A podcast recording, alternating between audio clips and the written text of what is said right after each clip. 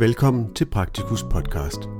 Mit navn er Jonas Fynbo Ebert, og jeg er firmaredaktør i Praktikus. Denne podcast er en oplæsning af artiklen med titel Pejlemærke 6. Vi tager ansvar, som er bragt i Praktikus 252, der udkommer november 2020. Artiklen er skrevet af Marianne Lenz, praktiserende læge i Aarhus. Artiklens tekst starter her. DSM's 6. pejlemærke omhandler ansvar. Men hvordan forvalter vi dette ansvar konkret i klinikken i en travl hverdag? Vi tager ansvar for at fremme samarbejdet med og mellem relevante sundhedsaktører. Vi vurderer, hvordan nye opgaver og løsninger bedst tilpasses klinikkens aktuelle patientsammensætning. Sådan lyder det 6. af DSM's pejlemærker. Men hvilken betydning ligger der egentlig bag ordene? Det vil jeg her prøve at give mit bud på. Vi tager ansvar for at fremme samarbejdet. I almen praksis har vi mange forskellige opgaver. Alligevel er det næsten allermest i de situationer, hvor jeg har arbejdet rigtig tværfagligt, at jeg synes, at jeg har gjort en forskel, som kun jeg kan gøre, i kraft af, at jeg er den læge, der kender hele familiens vilkår.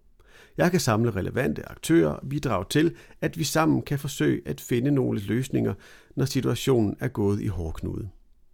Det er ofte i grænselandet mellem psykiatri, social somatik, at patienten falder mellem to stole.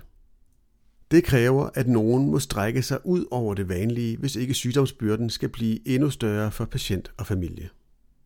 Et godt eksempel kunne være Hans. Han er en ung mand med autisme. Han bor stadig hjemme hos sine forældre. Alle overgange er svære for ham. Bare at komme til læge er problemfyldt, og han aflyser ofte konsultationer med kort varsel. Hans vil helst blive boende hjemme i mange år endnu, men det er ikke en holdbar løsning på den lange bane. Hans kan ikke være alene, og familien kan fx ikke have gæster. Netværksmøder giver fælles løsninger. Som læge for hele familien har jeg set, hvor svært det ofte har været for familien. Jeg har oplevet forældrenes frustration over, hvor vanskeligt kontakten er med forskellige sagsbehandlere i kommunen, og hvor vanskeligt det er at få forskellige systemer til at tale sammen. Jeg har tre-fire gange samlet socialrådgiver, pædagog og lærer fra specialskolen, psykolog og forældre til netværksmøde i min praksis. For at få foldet de komplekse problemstillinger ud og finde konstruktive løsninger sammen. Hans har brug for lang tids tilvænding til blot at overveje at flytte hjemmefra. Han har brug for at se det bofællesskab eller den institution, som han skal flytte ind i. Men kommunen kan først begynde at søge efter et egnet sted, når han har skrevet under på, at han er klar til at flytte, og det vil Hans ikke. Det lange seje træk er nødvendigt. Hans har søgt pension, men han kan ikke søge pension, før han har holdt møde med sin sagsbehandler, og det magter han ikke. Vi aftalte derfor et besøg i hjemmet, hvor jeg var med sammen med den nye sagsbehandler, så hun kunne få et indtryk af Hans og gerne veksle et par ord med ham så formalia var opfyldt for at søge pension. Men Hans havde desværre en dårlig dag, så vi måtte køre hjem med uforrettet sag.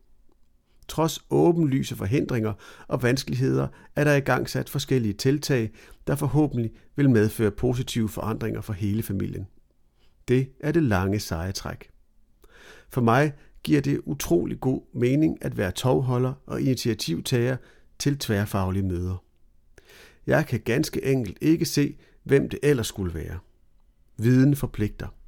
Den indsigt, jeg har som familielæge, skal jeg bruge i disse meget komplekse sager. Vores socialsystem og sundhedsvæsen er ikke rigtig gearet til det. For mig er det meningsfuldt og tilfredsstillende arbejde, selvom det er tidskrævende. Faglig dømmekraft er afgørende. Den anden del af pejlemærket om tilpasning af nye opgaver vil jeg også gerne knytte et par ord til. Hver gang man indfører en ny teknologi, sker der også noget andet, som vi ikke altid har blik for. Teknologi skal forstås bredt som både nye arbejdsgange og nyt apparatur. Hvordan udvikler vi vores klinikker? Hvordan uddelegerer vi opgaver uden at miste vores lægefaglighed og dømmekraft? Nye værktøjer giver nye overvejelser. Vi har med rekordfart fået introduceret videokonsultationer. Vi bruger også telefonkonsultationer på en ny måde. Men hvad gør det ved os og vores patienter? Hvordan påvirker det vores konsultationer? Og hvordan sikrer vi, at alle patienter har en læge, som de kan henvende sig til, så vi ikke kommer til at udelukke nogen? Med supersygehuse, der primært arbejder efter apparatfejlmodellen, er det afgørende, at almen praksis bevarer den biopsykosociale tilgang. Et eksempel fra min egen klinik på en teknologi kunne være konceptet tid samme dag. Det har vi haft i snart 10 år. Det er med til at sikre høj tilgængelighed, og det er til glæde for mange patienter, men til frustration eller måske lige frem til ulempe for andre. Kontinuitet er en kerneværdi. Som mange andre klinikker er vi udfordret på kontinuiteten. I almen praksis kommer 20-40% af patienterne dagligt med medicinsk uforklarlige symptomer. Parentes mus.